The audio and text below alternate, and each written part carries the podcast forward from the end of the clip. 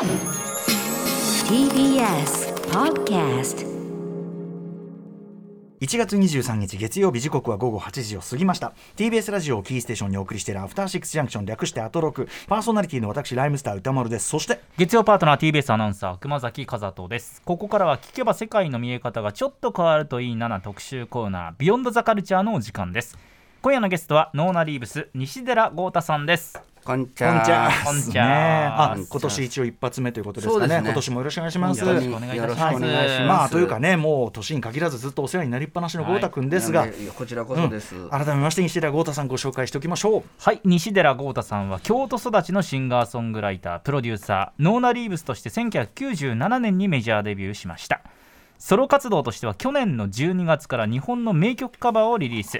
今月11日水曜日には第2弾となる大竹栄一さんの「ベルベットモーテル」松田聖子さんの「小麦色のマーメイド」のカバーをリリースされました。このカバー企画第3弾も現在制作中ということでオリジナルラブの「It's a Wonderful World」郷ひろみさんの「入り江にて」を3月22日に第3弾リリースされますさらにこの3月22日にはカバー企画の集大成となりますサードソロアルバム「サンセットレイン」も同時リリースされます、さらにリリースは続きます。豪太さんは執筆活動もされておりましてあさって25日水曜日に初の自伝的小説「ナインティーズ」を文藝春秋より出版されます多岐にわたる活動の中アフターシックスジャンクションでは毎月一度月曜日にご登場いただき洋楽や邦楽の歴史を分かりやすく紐解いていただいています。はい豪太くんちょっとあの話したいことがいっぱい溜まっておりまして、はい溜ま溜まってますね。うん。まずねあの幸宏さんのね、はい。訃報ということで豪太君もつぶやかれてたようですが、はい、うん、そうですね。なんか一緒に撮っ僕た写真が。そうです。なんかあの周り雪ひ高橋幸宏さんの周りのミュージシャンが僕も高桑清さんとか、あの堀江博久さんとか仲のいい方が非常に先輩が多くて、はい。それでい一僕もひともう一個すごい大きな思い出が、あのバート・バカラックのビルボードライブ東京のはい。時にあー。あの僕はちょうどビルボードのレーベルでレコードとか CD 出してた時期ってこともあって、うんうん。で一緒に見に行こうっていうことになって、えー、すげえ。それで堀江さんと、えっと、僕と、あの幸宏さんと同じテーブルで、えー。バート・バカラックを見たことがあるんですよ。何それ。それがあの、まあ、バート・バカラックっていう人、まあ、ご存知のようにそういう歌手というよりはもう作曲家で、で、まあ、その時ももうお年めされてたんですけど自分で歌われるんですね。でもう僕も感動してやっぱその幸宏さんと一緒に見てるってこともひっくるめて、うんうんなんかこう夢みたいで、あの本当に自分の人生でも指折りに、あのいどんなライブが良かったって言われたら必ずそのベスト3とかベスト5に必ず入れるようなうん。ライブで、そのことまあ高橋幸宏さんみたいな人になるとなんか本当に昔から知ってたような気もしちゃうしなんはいか本当のことだったのか、ううんうん。なんかね、はい。う嘘のことだったのわかでも亡くなった時にああれ一緒にライブ幸宏さんと見てては僕もうな泣いたんですよその日感動して。みんな同じような気持ちで感動してて。でうあのミスターメロディーメーカーっていう、まあ、奥田が作った曲に僕は歌詞書いたんですけど「君は僕の好きな歌を歌う」っていうその日の夜のことを、まあ、歌詞にした歌もあったりして。でもなんかその時にあ幸宏さんとバート・バカラック見れたんだな俺なんて思って、まあ、そのと時にとのその近辺に撮った写真を、あの1枚たまたまあったので、ね、ああのの豪太君はさらばっていうね。うんそうですそうです幸宏さんのアルバム持ってね、そうです。なんだよ。まあでも本当にあの世代的に言うと YMO のよりは少し後の世代だったので、僕自身が、うんだから逆に言うとあの洋楽のファンになってその後そっち側の観点で YMO をあのシールドっていうアルバムが CD 化された時に1988年かな、ぐらいにあの後追いで聞いたファンなんですけど、うんだからまあちょっと上の年のリアルタイムで衝撃を受けた方とかに比べると、全然そのあの濃い薄いっていう意味で言うと知らないことも多いんですけれども、でもやっぱりサディスティックミカバンドから、もうドラムのかっこよさはもう本当に分かってました、僕もドラムやってた時期もあったんで。それこそね、あのはい。ずっとテーマにしてるこの番組でね、はい。やってるマシン軍対生ドラム軍っていう話してるけどそうです。幸宏さんこそそのなんていうかクロスポイントっていうか。そうなんです。そうなんです、ね。本当にそのあの醍醐味というか生のドラムとコンピューターのドラムと、まあ、この後今日まあナインティーズの話する時も、そこに、あのー話すと思うんですまあ、結局はそこなんですよ、ん。高橋幸宏さんがやったことなんですよ。この小説の中でもね、ご自伝的小説、はいはい。この中でも実はその音楽的焦点になってる件は、うん。まさにその、ま、ビート解釈っていうか、マシン軍対ノーマドラム軍の時代で、実はもうマシン軍の時代にはいなった時代のロック像みたいな。話が実は焦点になってくる出てくじゃないですか。ると思うんですよ。はい。うん、だからそうなんです。なんかこのタイミングで、まあ、ゆきるさんお亡くなりになってしまいましたけど、あのそうそう豪太君のまあ話も聞きたかったし、はい。で内定小説これやっぱ読むとはい。ああやっぱこうこう幸宏さんのやったことってすごい YMO の中でも結構実は時代超える大事なポイントだったっていうか。あと、まあ、ちょっとねこの話長くなるとまああれなんですけど、YMO の「ビハインド・ザ・マスクを」うんうん。そのマイケル・ジャクソンって、まあ、クイーンシー・ジョーンズがはい。気に入って、うん。この曲に歌詞と曲つけて、あのー新しい曲にしたらどうだっていうことでスリラーに入れないかって話が、えまあ、あって結局いろいろあって頓挫してなくなったって話もあるんですけど、うん。でもつまりそのスリラーを制作してる段階で、うん。その幸宏さんのビートをうん聴いて心地よいと、うん。クインシー・ジョーンズは思いマイケルもそう思い、うん。それでスリラーに入れようというふうに思っていて、はい。でその結果まあその入んなかったけど、うん。そのビート解釈というか、フィーリングを、うんうん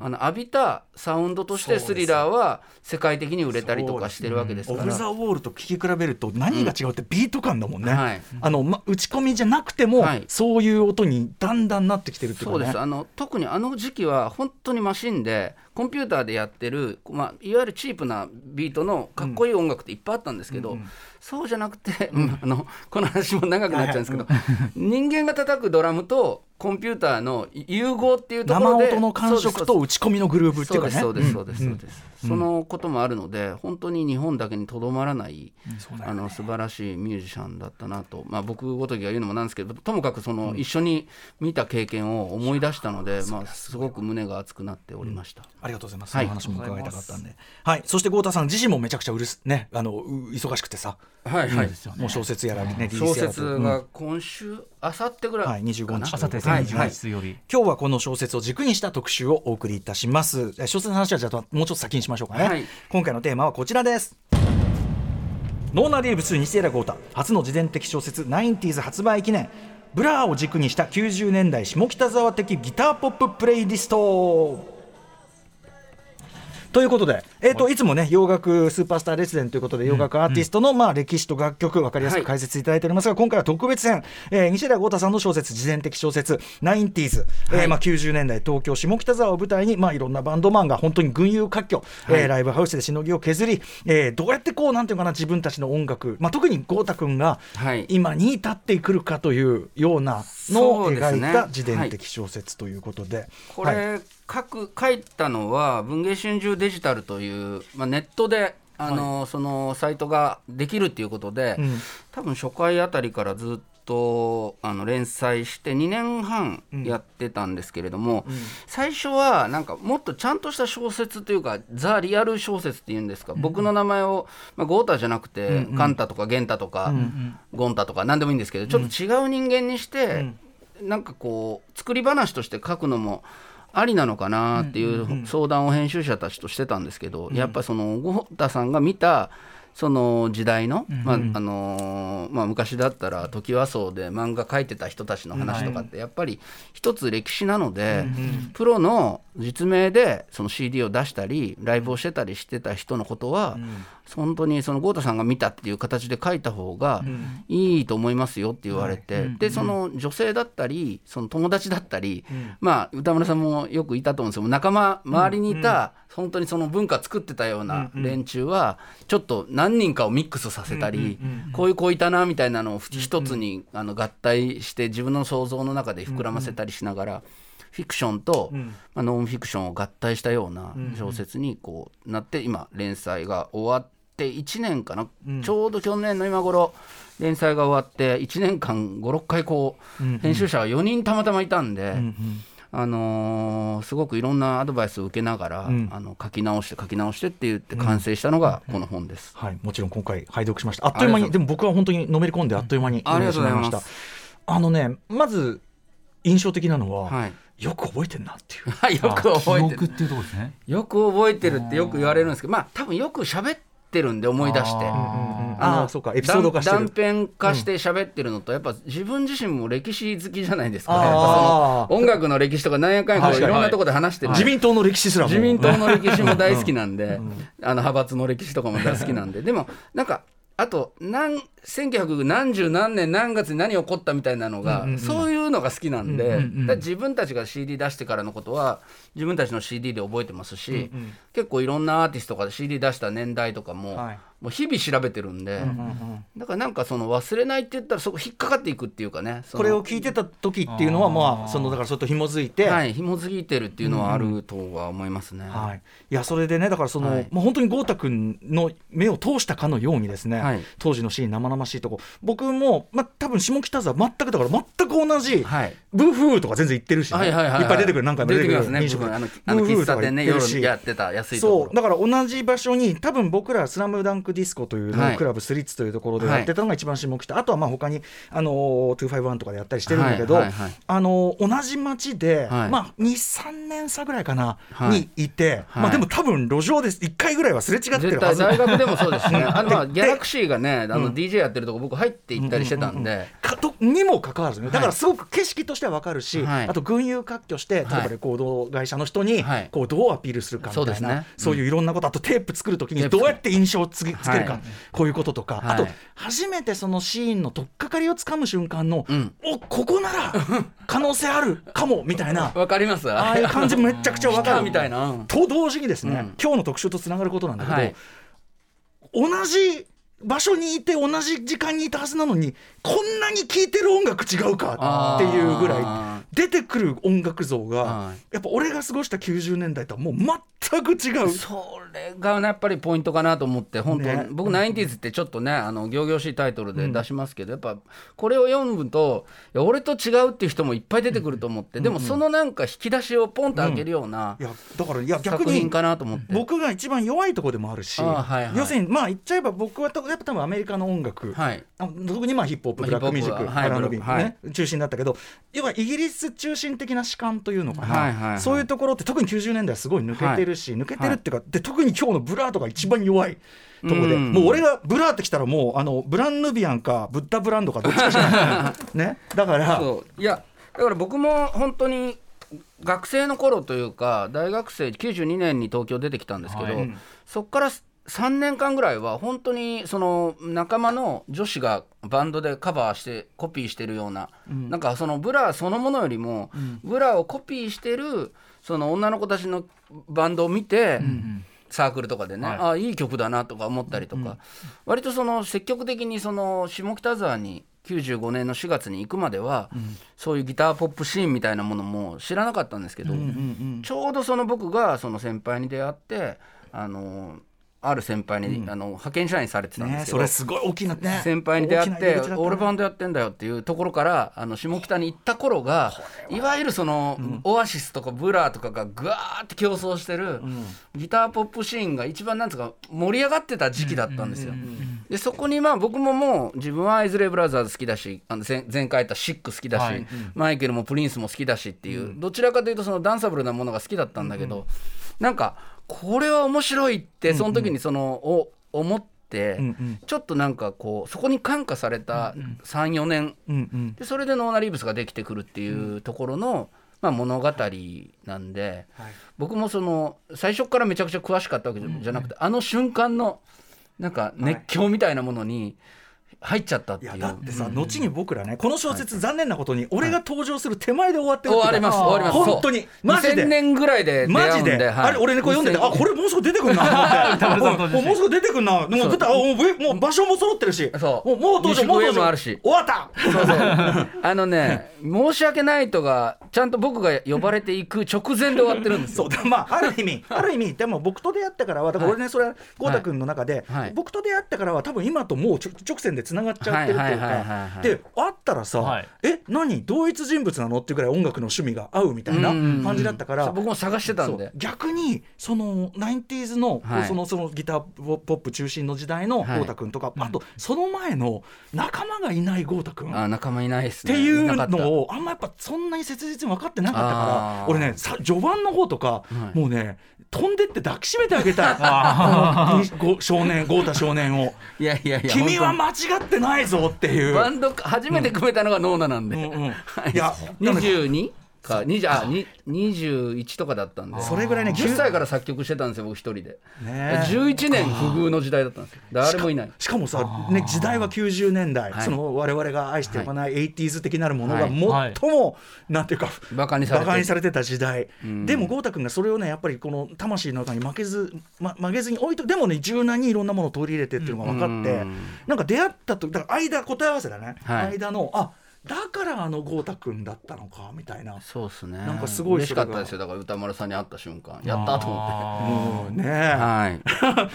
そこから 80s ナイトとかやってるわけですから、はい DJ 本とか、ね、当ですよ、はい。ユーザーロックしか出てこないのよ。ユーザーロック出てくるんです。曲ユーザーロックさんね。曲作ってしょうがないのよ。ユーザーロックはまた鮮烈な登場の仕方。あいやいや。はい。あの、はい。そんなことでも本当に面白い上に多はい。分この番組、あの特集聞いてるような方は、はい。い、ろんなあのなんていうのかなことがつながってくるようなうん話いっぱいし、音楽小説としてもめちゃくちゃ面白いし。ありがとうございます。だしあの皆さんご存知のいろんな人もいっぱい出てきますんで。そうなんですよ、うん。まあ、出てくる人のほほとんど全ての人に読んでもらって、うん。まあ、あ明らかに事実と違うところは直したりっていうのをこの1年もまたやってきたんで、それこそ時さんとか矢野寺さんとか、あ、はい。このぐらいの距離感だったんだとかさ。そうですそうですもう最初矢野さんにパソコン借りてそうそうですいろいろ作るくだりとかパソコン借りてポスター作ってそこからまた始まるんで、うんとかね、はい。面白いわーって感じでした。もう。そうなんトキさんは最初のオーナー本当に最初のファンみたいな感じで追いかけてくれてた女子だったんで、ねえ。可愛い子が見に来てくれてるなって思ってたんですよ、俺は、はい、やったと思って。時さんがしかも学食でちょっとカレーをちょっと足してくれるちょっとルーを多めにしてきましたこんな細かい話もしながら、はいということで今日は、はいあすみませんちょっと話がなくなっちゃったけど 90s まあそのなんていうかな副読本じゃないけど、はいサブテキスト的な特集としてえっとブラー軸ということブですがラを軸として、まあ、いつもぶいつもだったらそのアーティストはいだけをこうかけていくんですけど、今日はまあワンコーラスずつぐらい僕はその下北沢のクラブに行って、いろまあ、ライブハウスでその後 DJ になってたんですけどどんな曲が流れて感動したかっていうのを含めて、ちょっと聞いてもらえればいいなと思っております。はい、ちょっと私もあの完全に空いちゃったミッシングリンクを今日埋めさせていただきたいと思いますはいありがとうございますということで、えー、自伝的小説 90s にちなみましたブラを軸にした下北沢的 90s ギターポッププレイリストをお送りします。Junction. 時刻は8時19分です。TBS ラジオキーステーションに生放送でお送りしております。アフターシックスジャンクションこの時間は特集コーナービヨンドザカルチャーをお送りしています。ゲストはノーナリーブス西寺郷太さんです。今回は90年代東京下北沢を舞台に数々のバンドマンがしのぎを削ったその時代、えー、西寺郷太さんの自伝的小説 90s こちらをモチーフにですね、まああの明後日こちらが出版されるということで、えーまあその頃みんながこういう音楽盛り上がっていた、えー郷太君がどういうふうにそれを吸収していったかなどというようなねあたり、えーはい。まあ、こちらのグループを軸にお送りします。90年代のイギリスを代表するロックバンドブラー軸にお話を伺っていこうと思います、えーまあ、ブラーというバンドは4人組で、はい。えっとですねグレあロンドン大学ゴールドスミスカレッジという、えー大学を卒業されております。デーモン・アルバーンさんグレアム・コクソンさんアレックス・ジェームスさんの3人と、面白いんですけどコルチェスター市役所でコンピュータープログラマーとして働いていたドラマーデーブ・ローントリーさんによる4人組です。あのーロンドン大学ゴールドスミスカレッジってどういう大学なのかなって、スティーブ・マック・イーンさんがあの言ってたとか、まあ、ちょっと美大に近いようなあ映画映画監督映画監督うんうんうんうのん。えっとあくああのなんかね結構あクリントン・イーストウッドだ。ごめんなさい。クリントン・イーストウッドさんが、はいはい。イーストウッド？どっちかな？あ、ね、ごめんなさい。今今ちょっとねメモを忘れてきちゃって。うんうんうんうんあのであのちょっとね日本でいうと武蔵野むさびみたいな大学なのかなってなんとなくイメージしてるんですけど違ったら教えてください、でもなんかこうちょっと美術系の人が多いうん。え大学で、はい。えーそれでそこで出会った3人と、うん。それからまあ市役所で働いてたあのデーブさんの、まあ、4人組なんですけれども、えっとまあ、僕この 90, 90年代って基本的にまあもう本当に大きく言うと80年代にやってたことの、うん。えっとなんていうのかこう反動っていうんですかね。80年代にやってたことと同じことやってちゃまずいよっていうようなことが全てのまあ基本にあったと思うんですけど日本でいうと92年まあ、90s って92年って僕学校に、えー僕は大学に上京したんですけれども入るために京都から上京したんですけどもその時の日本のヒット曲はイメージで言うと、えー、米米クラブの「君がいるだけで」それからビーズの「ブローウィン」それから大事マンブラザーズバンドの「それが大事」牧原紀之さんの「もう恋なんてしない」なんかが流行ってたと。で、えっと、アメリカでは91年の秋に大きな2枚のアルバムがリリースされてましてそれがニルバーナのアルバム「ネバーマインドとレッドホットチリペッパーズの「ブラッド・シュガー・セックス・マジックで」まあ、この2枚の題名盤が出て、まあ、90年代を代表するアルバムなんですけれども、えーこれが出ることによってまた行々しかった80年代とは違うありのままの考え方もっと自由なマインドでいいんだみたいな、そういうイメージが、まあ、ロックバンド全体的にこう広がっていった時代、まあ、その時代に僕は大学に入ったと。でその頃イギリスではアシッドジャズっていうムーブメントがあって、まあ、ジャミロクアイを特集した時にも話したんですけれどもそれも、えー同じようにその80年代コンピューターのリズムでなんとか仰々しいサウンドが多かったっていうことで、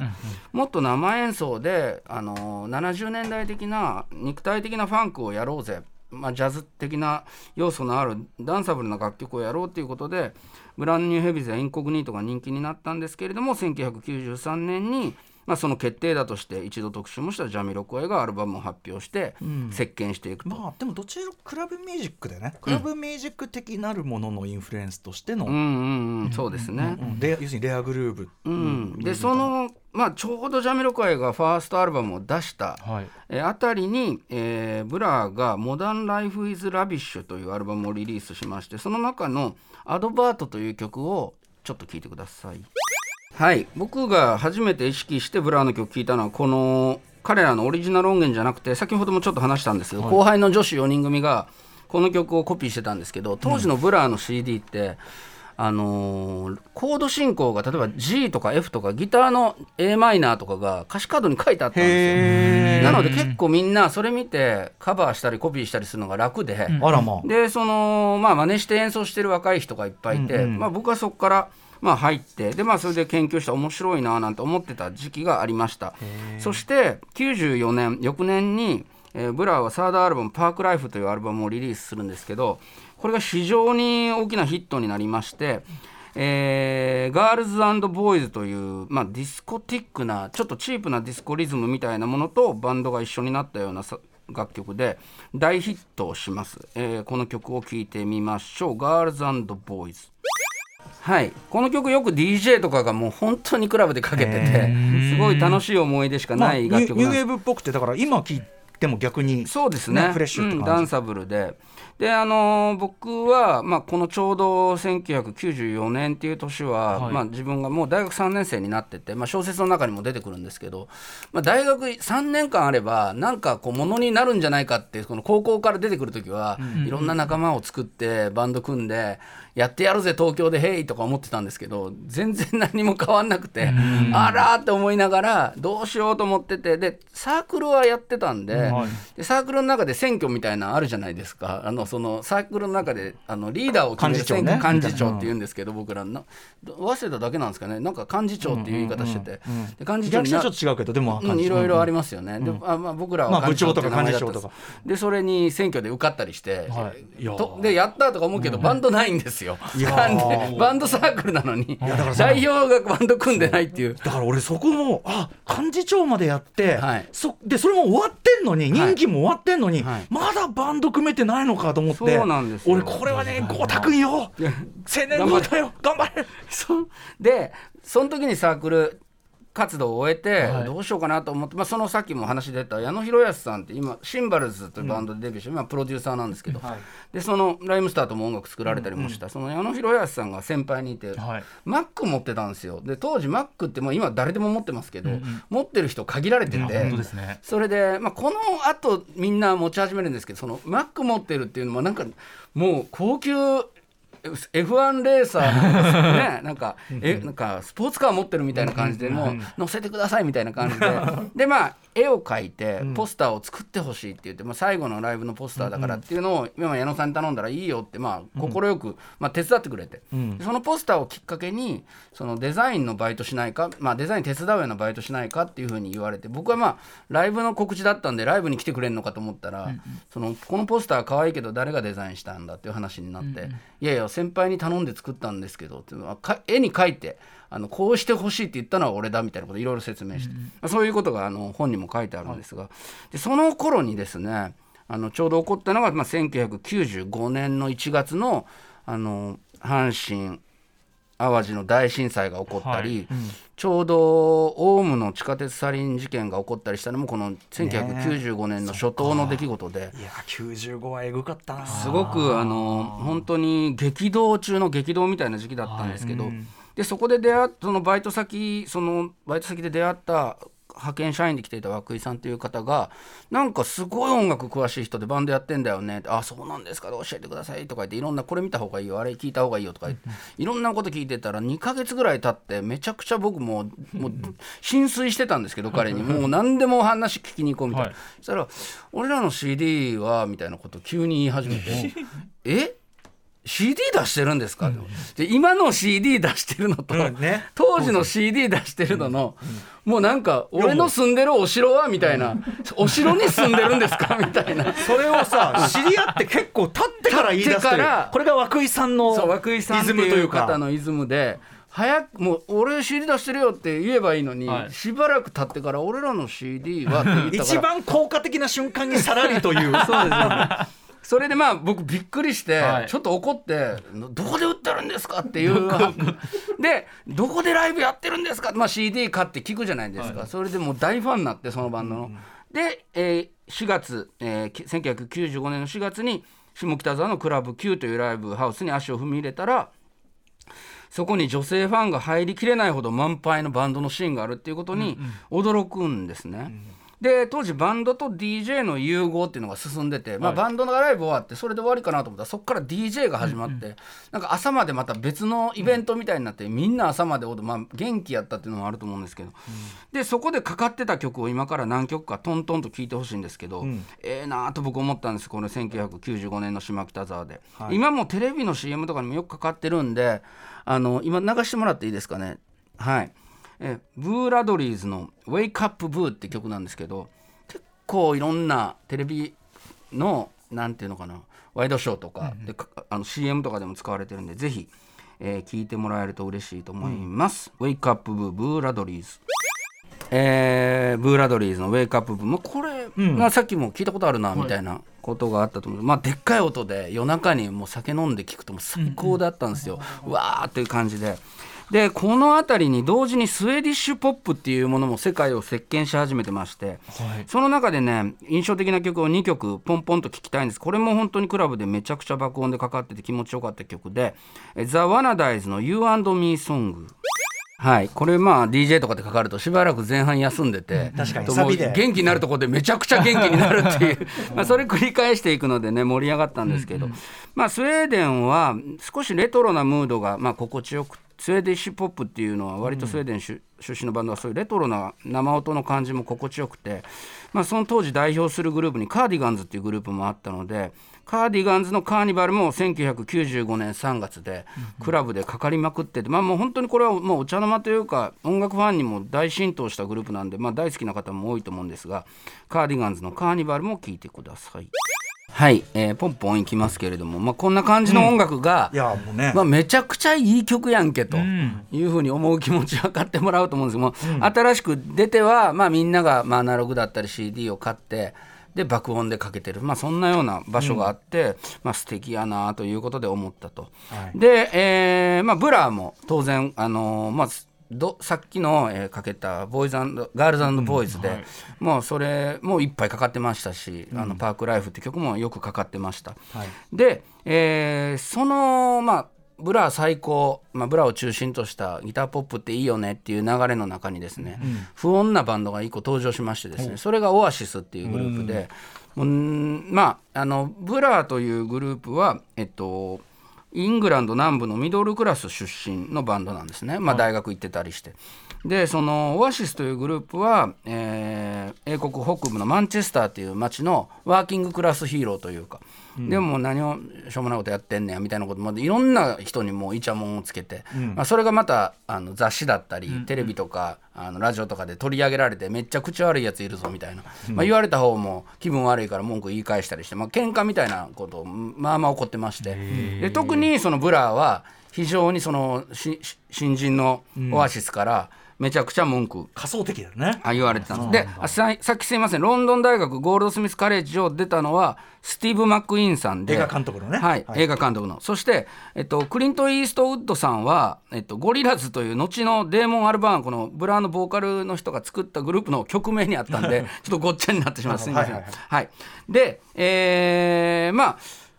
どっちのバンドもむちゃくちゃ人気あって、まあ、特にオアシスはまあ今後ろでかかってる「サム・マイト・セイ」っていう曲もあるんですけど、まあ、最初のデビューしてから23年のオアシスってもう全部がロック史に残るようなクラシックというような名曲だらけで、でなんか態度は悪いけど曲めちゃくちゃええやないかということで、どんどんどんどん人気が出てきていて、まあ、ブラはブラで、まあ、ちょっとアイドル的な人気もあったんですけど君臨してたんですが、はい。なんか変なやつに巻き込まれたなみたいな感じで、まあ腹立つなみたいに思ってた。でそしたらですね、えー1995年の8月14日にえーバトル・オブ・ブリット・ポップとかいろんな言い方があるんですけどブリットポップブリットポップ戦争みたいな言い方日本でもされてましたが、うんオアシスの新曲の「ロール・ウィズ・イット」という曲とブラーのあ先ほど一番最初にちょっとかかってたんです「カントリーハウス」っていう曲が同じ日にシングル発売するよと。同日対決。わ同日対決。鈴木亜美対モーニング娘。そうですね。安室奈美恵さんと宇多田ヒカルさんのアルバムとか、そういうのもあるんですけど、まあ、結構それでまあ盛り上がったんですね、ん。でまあ散々文句でもお互いのファンもあのどどっちがいいとか言って CD 買ったりしたんですけれども、まあ一旦これはあのシングルチャートの対決ということでは6万枚の差をつけてブラーのカントリーハウスが勝利に終わったと言われてるんですけど、まあ、なんかいろいろそのオアシスの方は、あのーなんかバーコードが変だったとかいろいろちょっとそんかなんつうのか数え方がなんかすごく、まあ、ミスによってん。過小に数えられてたとかまあいろいろあってなんか勝った負けたっていうのがちょっとうやむやになってただその後出た「モーニング・グローリー」というオアシスのセカンドアルバムが、まあ、非常にまあいい曲ばかりで「えーワンダーウォール」という曲だったり、まあ、映画でもよく使われてますけど「Don't Look Back in Anger」っていう曲だったり、えーロック史に残る代表曲が目白押しで、まあ、オアシスアルバムとしてはオアシスがこう勢いよく、まあ、ブリットポップ戦争、まあ、この時点では、まあ、オアシス結局あのすごいなみたいな感じがこの95年のムードだったんですよね。で僕もいいななんて思って、まあ、メンバーその下北でライブ見ながらオアシスとブラーどっちがた勝つんかなみたいなことでイエーイとか言ってたんですけど、よくよく知ったらあのリアム・ギャラガーさんっていう人が72年1972年生まれで、日本でいうと木村拓哉さんとか中居正広さんと同じで、まあ、僕1個しか変わんなかったんですよ、でもすごいなと思ってリアムのあのの堂々とした弟のねボリードボーカルですけどまあなんかちょっとライブ調子悪かったら帰ったりとか、なんやかんやこう騒動を起こしてるんですけど、かっこええや言うてたけど自分の一個年上なだけやんっていうことで、それでまあ結構日本のミュージシャンも焦り始めましてやばいなっていう、今まではアイドル的に、んまあ、アーティスト、うん年上の人をすごいなかっこいいな。いいとか悪いとかそういうのもいいとか悪いとか言ってたけど、ほんまに同世代のグループがこんなに世界的なグループになってるんだなって。まあ僕もミュージシャンになりたいと思って、まあ、いろんな人に、まあ、テープとか配ったりそれから、まあ、レコード会社の人がいて、まあ、女子がいたりしてあの飲み会のテーブルにいて先に女の子があ「カセットちょうだい」って言って、まあ、1本しかなかったら必ず女の子に渡すという。そのいやあのレコード会社の人にそこで「ごめんなさい」って言って渡すとレコード会社の人も逆になんかくれないバンドの方がなんか聞きたくなる。ああ、そうか。と思ったんですよ。なんか心境的にそうなのかなんかそこで先に約束いやはい。先にレコード会社の人に渡すって言ってたらもちろん渡しますけど、なんか結構そういうことってよくあってだけど必ずそのファンになってくれそうなその人にまずは渡していって、そうするとレコード会社の人もだんだん興味持ってくれてっていうことで、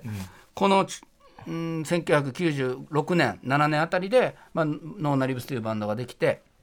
それからメジャーデビューしていくっていう、まあ、まあ半年1年でいろいろ変わっていくっていうのがこの小説の中でも描かせてもらってるんですけど、で、えーブラーはですねその後もどんどんどんどん成長していきまして、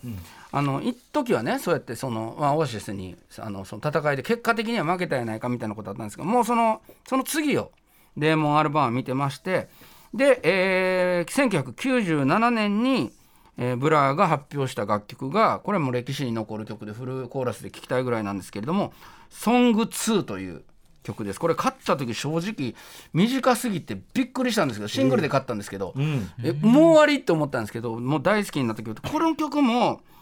熊崎アナとかは特に、まあ、はい。スポーツの,、あの現場でよくかかる曲なので知ってるんじゃないかなと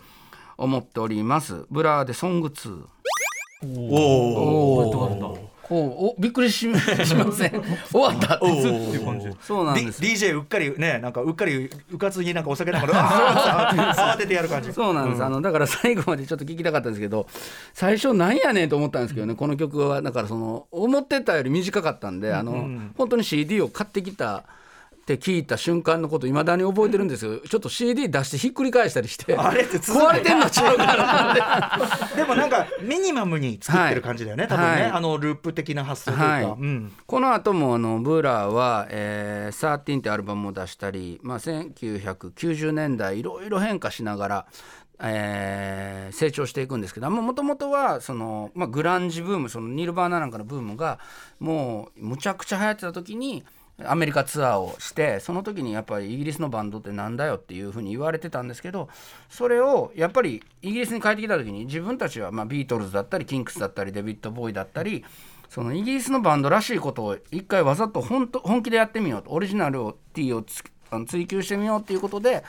あもうイギリスのバンドらしさを、まあ、出したのがそのブリットポップっていうブームにつながったんですけど、まあ、それがまあ今の「ソング2」なんかではまた、まあ、そういうしがらみからもは離れて、まあ、アメリカ的なサウンドとか全て、まあ、ダンサダンサブルだって宇多丸さんもおっしゃってましたけど。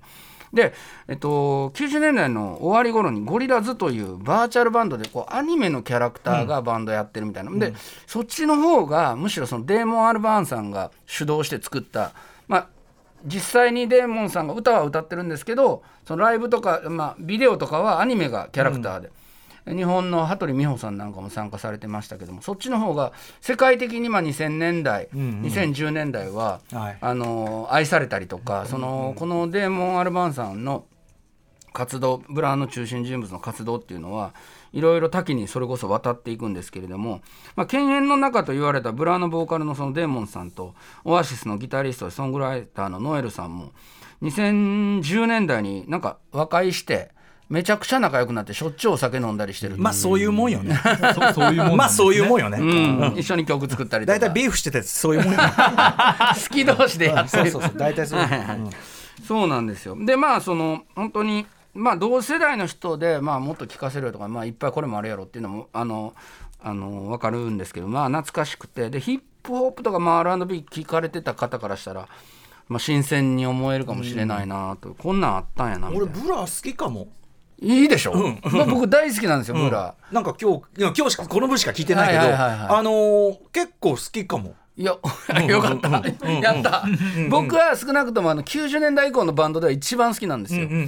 あのライブも見に行ってますし、で今度ね再結成をするというか、またライブやるっていうことで、あのロンドンで。あのやるんですけど、それももう一瞬で売り切れたみたいで、まあ、仲間も行こうとしてたけど取れなかったみたいなこと言ってますあそうですか。いや絶対好きだと。思うなんかねバンドとしての勘どころみたいなものが結構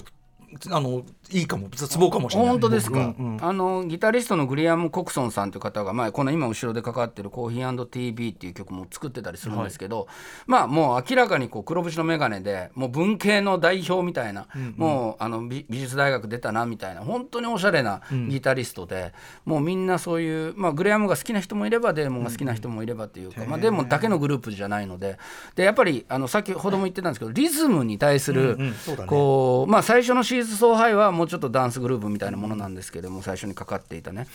えっとまあ、ロックバンドでありながら、もう90年代的にどうやってリズムを解釈するかっていうのをむちゃくちゃ考えてたことが、まあゴゴリラズにも発展してるバンドなんで、まあ、ヒップホップとかダンスミュージック好きな人もブラーは好きになれるんじゃないかと。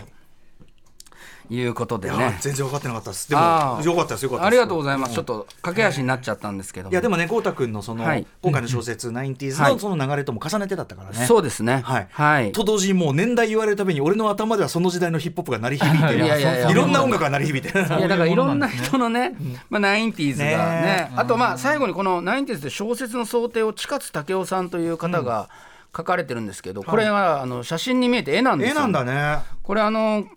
うちの小松さんのラディックのドラムとそれから奥田さんのギター、ジャガーとそれからトライセラトップスの林くんのジャズベースフェンダージャズベースのこのヴィンテージのものを僕は写真撮らせてもらって、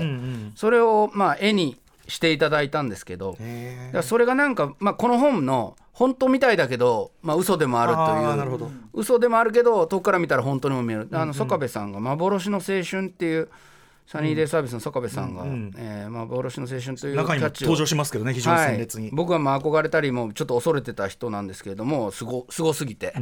でも幻の青春って本当にそうだなっていうかここの中にあることが、まあ、事実ではないんですけど、なんか事実な部分もあるし、その本当に幻でこうつかみどころのあるようなないようなってい記憶ってそういうことだしね。はい、ぜひ読んでいただけると嬉しいです。めちゃくちゃ面白かったです。特にこのコーナー豪太君のコーナーいつも楽しみに聞いてるような人だったらめちゃくちゃ面白く読めると思います、はいます。あと音楽的記録としても非常に重要だと思います、はい。あのなんていうか文献に残らない大事な記録でもあると思うしね、うんそうですね、ん。はい。ということで豪嬉し太さんはい。あのお知らせ事などぜひお願いします。はい、あ1月28日に大阪のコントートで AORDJ イベントシティライツに参加するので大阪に行きます。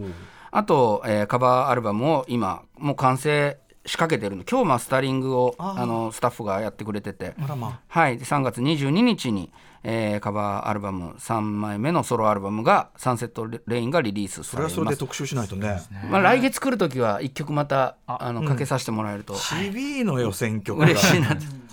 郷ひろみさん入り江にていや僕もねもう実はこれは知らなかったんです、去年まで、うん。えっとシティ・ポップ研究家の栗本さんに「豪太君に合ってるよ」って言われてで聞いて好きになったっていう曲なので。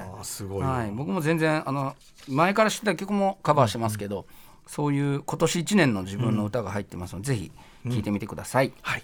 ということで、えー今回はね、あの自伝的小説「ナインティーズにちなんでですけど、はい。また次回からもはい。いろんなこと考えてやっていきましょうはい、ね。はい。クリント・イーストウッドの件すいませんでした。いやいや、間違いやいや。いやあでもそうそういうことああいうの本当に嫌なんでいやでもね僕そそもそもそもそもスティーブ・マック・イーンさんという名前の時点でまあややこしい。映画監督のなんつってね。はいはい。ということで今夜のゲストは、えーノナリブス西寺豪太さんでした、はい。After Six Junction.